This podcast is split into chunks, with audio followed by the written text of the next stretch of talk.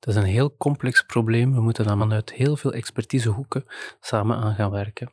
Technologisch, niet technologisch, uh, economisch, uh, wetgevend en zo.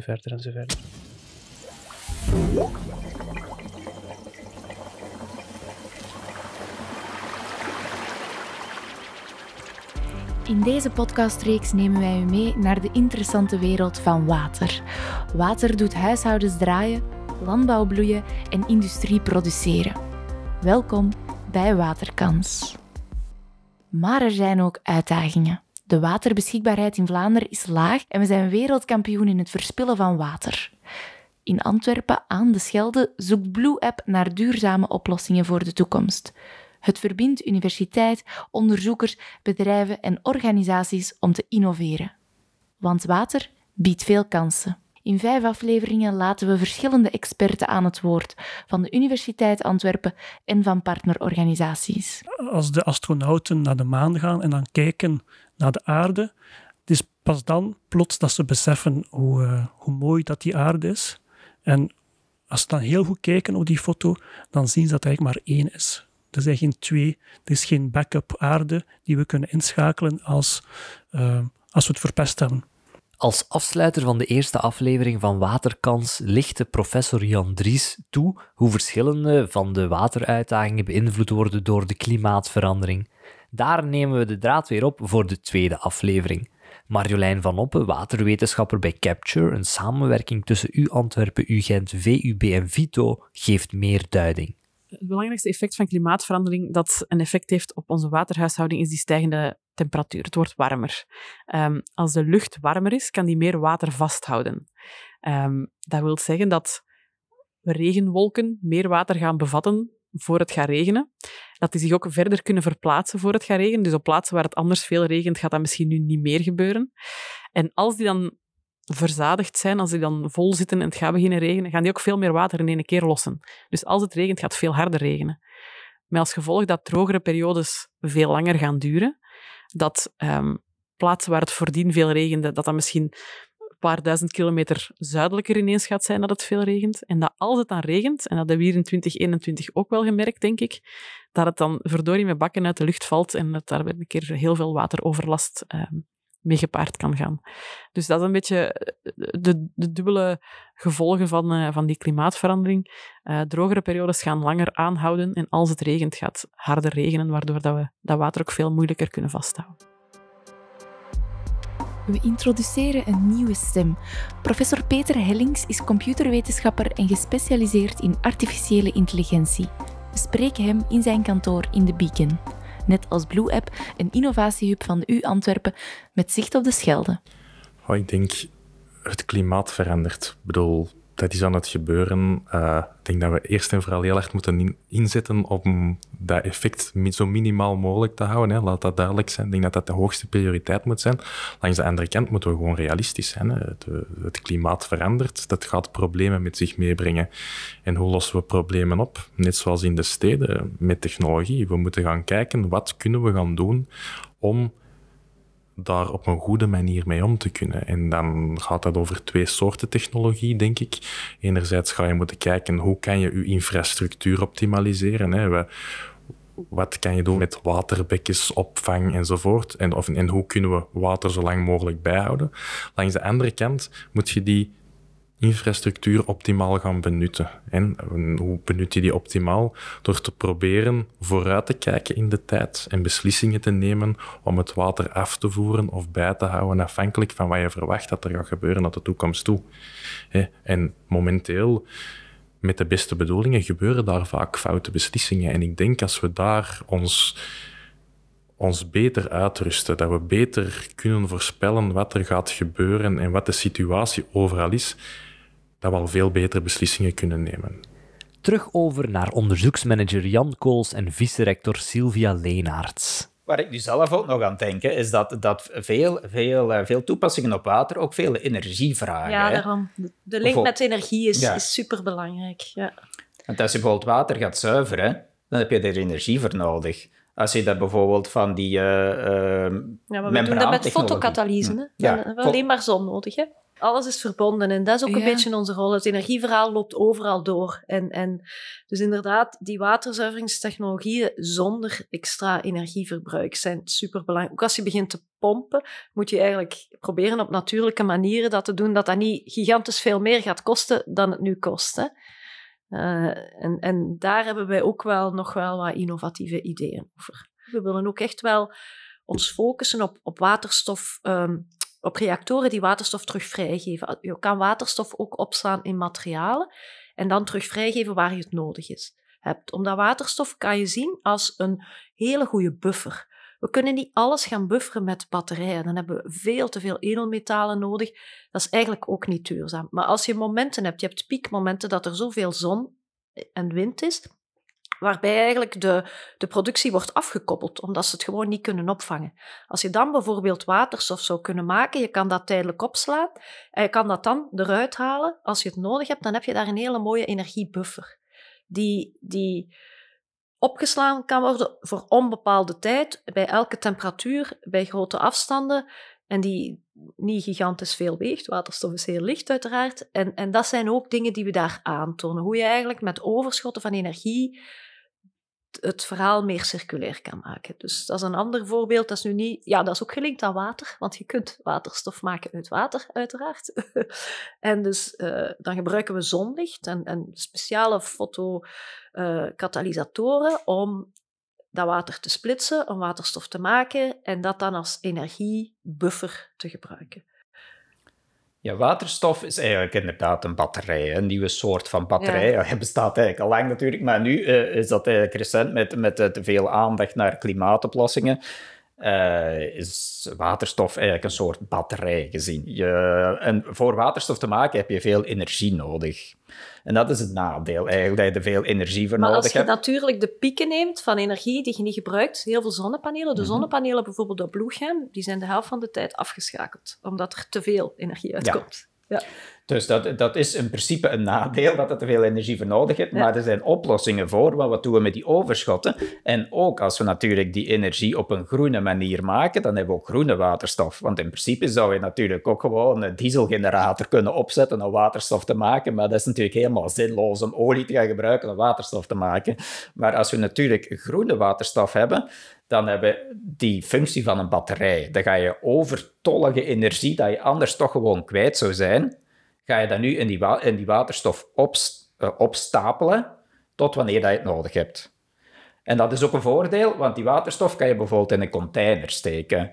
Uh, en die container kan je vervolgens naar een andere plaats rijden, naar een plaats waar je het nodig hebt. Terwijl als je het dat met elektriciteit zou moeten doen, dan heb je daarvoor een kabel nodig die over heel die afstand gaat. En dan heb je meer verlies. Hè? Als je elektronen door een kabel laat gaan, heb je meer verlies doordat er warmte uitkomt. Terwijl als je waterstof, je kan ook opstaan in materialen, in vloeistoffen en vaste stoffen, je vervoert die met, met, met schepen, heb je nul verlies, om, omdat dat in die materialen zit en blijft zitten. Dat moet zich niet verplaatsen. Dus voor lange afstanden, hoog vermogen, is waterstof echt wel interessant. Of voor, voor als buffercapaciteit. Dus het is niet het een of het ander, het zal, het zal een combinatie zijn. En ook daar willen we een beetje in pionieren. Naast de universiteit en de bedrijven is er nog een belangrijke speler. Absoluut. De overheid uh, geeft het kader. De overheid is de facilitator, zorgt dat mensen samenbrengen, dat de infrastructuur goed is en dat de, de belangrijke spelers elkaar vinden. De overheid is terug belangrijker geworden, omdat we wel zien dat de uitdagingen zo groot zijn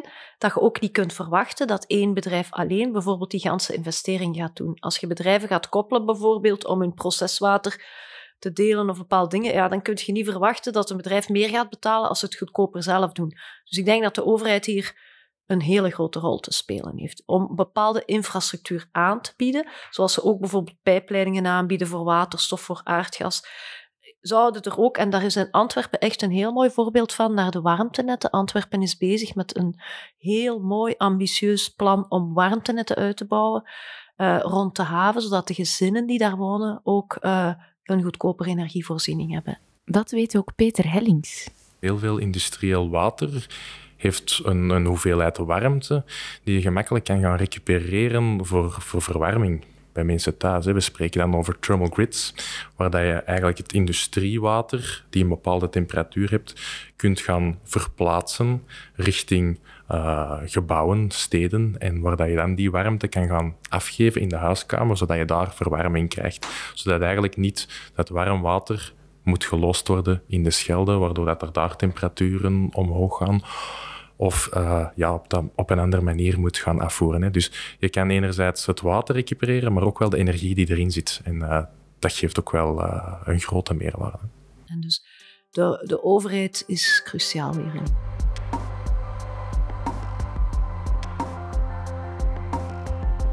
Iets waar we het misschien nog even moeten over hebben. Dat gaan we doen.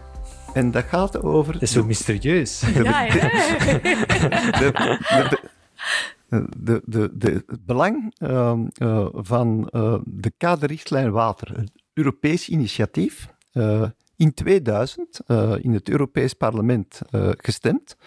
En dat had als doelstelling dat de Europese oppervlaktewateren, dat die van een goede ecologische kwaliteit moesten zijn. In 2000 in het Europees Parlement. In 2015 moest die doelstelling behaald zijn. En is ze behaald? Ze is absoluut niet behaald. Ze is ook de dag van vandaag absoluut niet behaald. Nu, dat was wel te verwachten, uh, want uh, de problematiek was gigantisch in 2000 en eigenlijk in 2015 ook nog. Maar waarom uh, was dat initiatief in 2000 nu zo belangrijk? Omdat dat heel wat activiteiten en initiatieven op gang heeft gebracht om uiteindelijk uh, de manier waarop we naar waterkwaliteit kijken en hoe we dat analyseren en hoe dat we dat uh, in beeld brengen, dat dat een hele evolutie heeft doorgemaakt. Om uiteindelijk ja, te streven van, laten we maar zeggen, ja, sterk verstoord oppervlaktewater, met weinig zuurstof, van alles en nog wat te veel, om dat te brengen naar die goede ecologische kwaliteit. En die goede ecologische kwaliteit, dat moest dan ook nog omschreven worden, hè, want wat is dat eigenlijk, goede ecologische kwaliteit? aan welke criteria moet dat beantwoorden? ook dat heeft een hele ontwikkeling doorgemaakt, van ook het chemische en het biologische perspectief. maar dan om te constateren in 2015, we zijn er helemaal niet. Hm, het is een opdracht van bijvoorbeeld de Vlaamse Milieumaatschappij, uh, Aquafin, maar ook uh, de bedrijven zoals Waterlink, die die drinkwaterkwaliteit uh, monitoren. Die leveren daar allemaal informatie toe aan. Maar uiteindelijk, men geraakt er niet. Hoe komt het nu dat men daar niet geraakt? Omdat dit juist heel sterk heeft aangetoond dat het een problematiek is waar allerlei factoren samenspelen. En dan gaat het over droogte, het gaat over verzilting uh, en het gaat ook over chemische uh, vervuiling en ook vaak uh, veranderingen in de hydrologie en de hydromorfologie van de structuur. Al die dingen samen die ervoor zorgen dat je eigenlijk die doelstellingen niet kan bereiken. Eén, omdat je niet voldoende scherp in beeld hebt waar het eigenlijk aan ligt. En als je dat niet hebt, kan je ook niet heel gericht uh, gaan uh, oplossingen zoeken en de juiste uh, stappen zetten. En dat is nu net de niche waar wij ook ons proberen in te positioneren, vooral dan vanuit dat milieuvervuilingsperspectief. en de doelstelling nu van Europa is niet meer 2015 natuurlijk, want dat is al achter ons. Het is 2027. Uh, en ook 2027 zal een serieuze uitdaging zijn. Gaat het gehaald worden? Hm, het zal wel wat verbetering zijn, maar het zal nog niet overal in orde zijn. En uh, dat illustreert het belang uh, van al die initiatieven. Een van die initiatieven is de Blue Deal van de Vlaamse overheid. Maar wat houdt die nu juist in? Dat is geen broertje van de Blue App. de Blue Deal is een, een, een set van, van maatregelen. Um, er is heel veel geld vrijgemaakt om uh, maatregelen te gaan treffen om ons land waterrobuuster te maken. Is de Blue Deal Vlaams of Belgisch? Ja, Vlaams. Vlaams. Om Vlaanderen waterrobuuster te maken. Um, er zijn 70, als ik me niet vergis, doelstellingen binnen die Blue Deal. Um, of 70 punten waarop gewerkt moet worden. En uh, mensen kunnen dan geld aanvragen voor, om, om projecten daar rond te gaan, gaan doen. Um, dat is is heel vaag. zo de grote lijnen dat ik erover weet. Ik weet niet of Siegfried er uh, meer details over weet. Wel, het, we zijn heel blij met de Blue Deal. Ja, dat is absoluut. Er vanuit de Vlaamse overheid gekomen. Kabinet uh, van minister De Mier. Uh, dus uh, milieu in feite, Mhm. als, als ik me niet vergis. En dat is nu eigenlijk heel concreet eindelijk een visie die al die deeldisciplines van water even overstijgt en holistisch benadert. Hoe gaan we er nu als Vlaanderen op zijn geheel, zowel de properwaterkant, opvang, uh, regen, whatever, alles samen gaan kijken met een mooi actieplan, met een mooie roadmap om water robuuster, waterwijzer te worden in Vlaanderen in feite. Uh, dus dat is een heel mooi initiatief. In, in feite moet je dat positioneren in allerlei initiatieven die uh, ja, vanuit uh, de milieukwaliteit, maar ook vanuit uh, energieperspectief.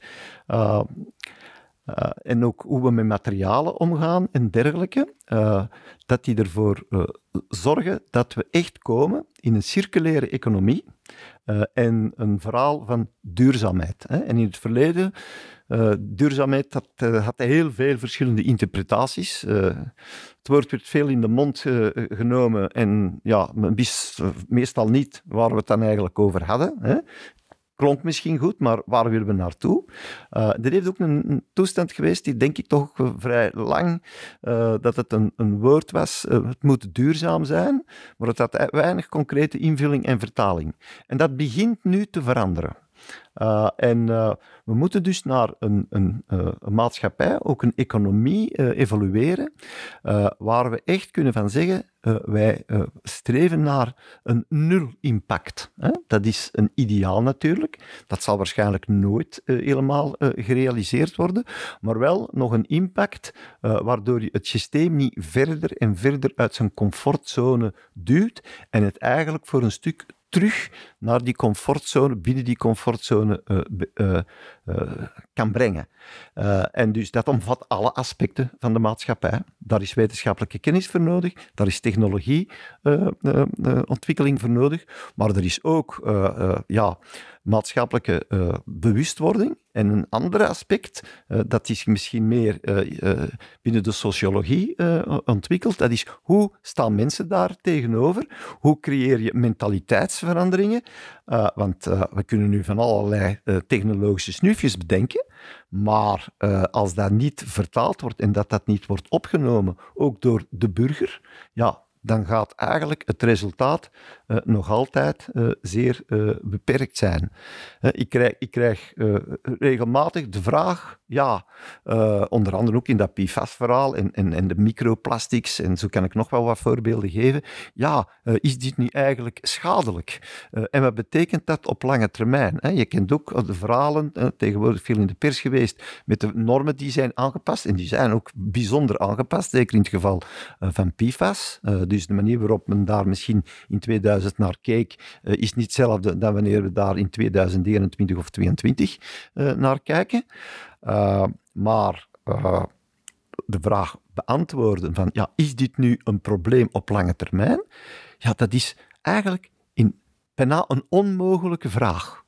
Uh, omdat we altijd hebben te maken met die cocktails. Hè. Het is niet alleen PFAS, hè. er zijn nog van alles andere dingen bezig. Je kunt zeggen, ik heb hier een antwoord van PFAS. Ja, maar uh, en de PAX, en de, en de zware metalen, en de microplastics, en dan zo kan ik nog een half uur voort blijven opsommen, dat kan je niet beantwoorden. Dus wij moeten naar een maatschappij waar eigenlijk de blootstelling onder controle wordt gehouden. En niet een, een, uh, een posteriori beleid uh, waarvan, oké, het zit er hierin, uh, wat gaan we er nu mee doen? Want dan is eigenlijk te laat. En dus we moeten ook bijvoorbeeld rond de plasticsproblematiek. Sommigen hebben dan de reflectie van te zeggen, ja, die plastics, dat is, dat is zeer kwalijk, daar moeten we vanaf. Ik denk dat er veel uh, goede toepassingen van plastic zijn. Dus ik zou zeggen, uh, de ontwikkeling, het, uh, wanneer plastics zijn ontstaan, dat was een zeer waardevolle uitvinding. ook in de diversiteit, want er bestaan ondertussen heel veel plastics. En dan moet je twee dingen doen. Je moet kijken waar hebben we ze echt nodig en waar kunnen we ze vervangen. Zodanig dat het gebruik gericht wordt daar waar het echt een verschil kan maken. En dan ten tweede, op het moment dat we ze dan toch gebruiken, moeten we ze zo gebruiken dat de beweging richting het milieu dat die eigenlijk naar nul wordt gebracht, of in ieder geval zo beperkt wordt uh, dat het eigenlijk een minimale en liefst geen impact uh, meer heeft. Uh, en dat is niet alleen onderzoek, dat is niet alleen technologie, dat is ook hoe de maatschappij en de mensen daarmee omgaan. Hm? En dat is ook een heel belangrijke taak. Dus ik denk ook uh, in interdisciplinariteit en in transdisciplinariteit, ook twee van die uh, woorden die tegenwoordig nogal zeer uh, populair zijn, maar die hebben ook wel een betekenis, dat we pro pro problemen aanpakken in hun integraliteit. En daar de mens, los van de wetenschappelijke kennis en van de technologie om die wetenschappelijke kennis te vertalen, ook hoe de mens daarmee omgaat, is zeer belangrijk. Dus voor ons zijn uh, sociologen en economen, dat worden ook meer en meer echte partners in het verhaal, omdat wij kunnen van alles en nog wat bedenken en doen, maar als de vertaling in de maatschappij niet gemaakt wordt, dan heeft het eigenlijk weinig betekenis gehad. En dus dat is ook nog een uitdaging. Ook Marjolein van Oppen ervaart meer dan ooit de nood om met verschillende disciplines samen te werken. Vroeger was het zo dat de watertechnologen werkten op watertechnologie, de mensen die met duurzame energie bezig waren, werkten dan daarop, de microbiologen werkten met de, met de beestjes in het water enzovoort. Als we echt tot die duurzame oplossingen willen komen, moeten we echt al die disciplines met elkaar gaan verweven. Je kunt geen water produceren zonder energie te verbruiken.